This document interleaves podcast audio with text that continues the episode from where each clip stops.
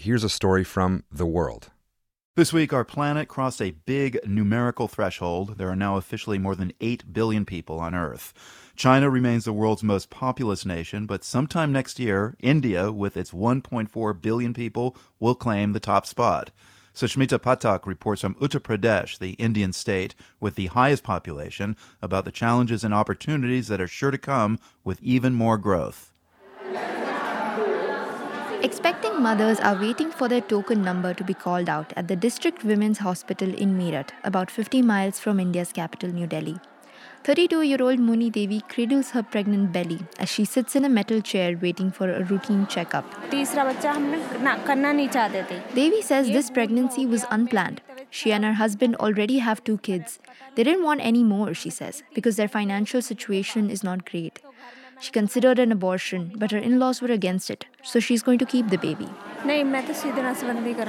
She's not taking any more chances though. Soon after her delivery, she will undergo a tubectomy to prevent any unwanted pregnancies in the future. Women across India are thinking like Devi. They want a small family. Government data shows India's total fertility rate, which is the average number of kids per woman, has dropped to 2. In the 1950s, it was around 6. And even though India will become the most populous country next year, its population growth has actually slowed down, thanks to a decades old government run family planning program.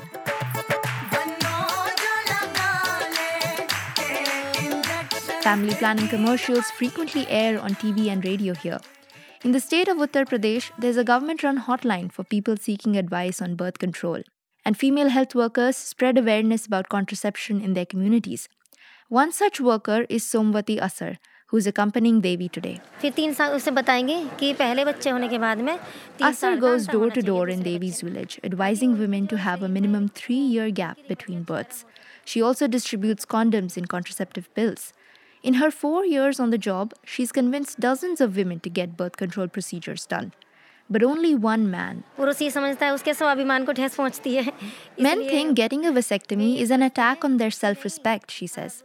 Another health worker tells me men refuse to even talk to her about family planning.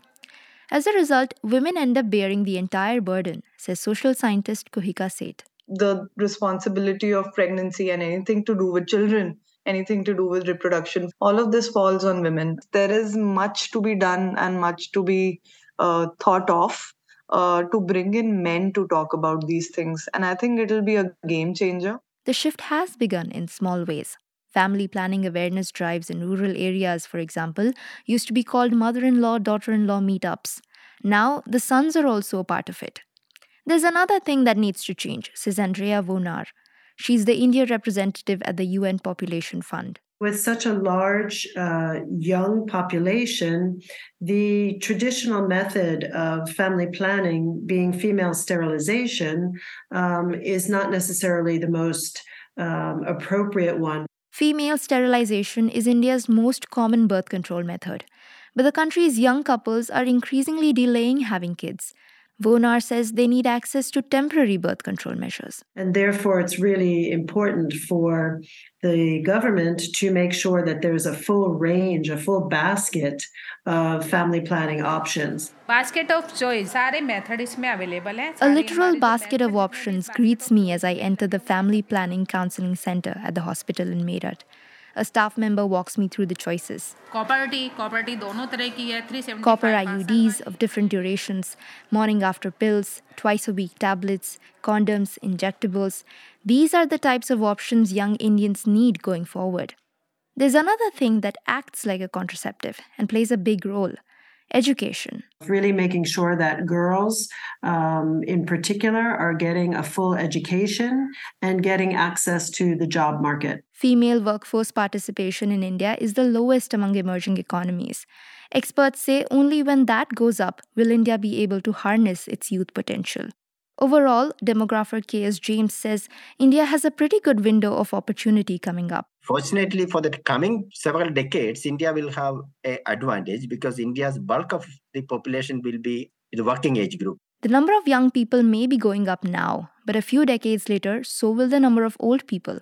And by 2050, India will have three times as many people over 60 as it does now.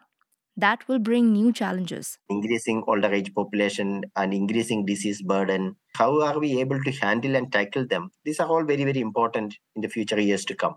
Even so, Andrea Wojnar from the UNFPA says India's growing population presents an opportunity. India has the upper hand. They have a very strong deck of cards to play uh, in taking taking the population and the world forward really the thing to keep in mind is where women and girls have decision making power, where they're educated, and where they're able to exercise their reproductive rights and choices, this is where the country will succeed. For the world, I'm Sushmita Pathak in Meerut, India. From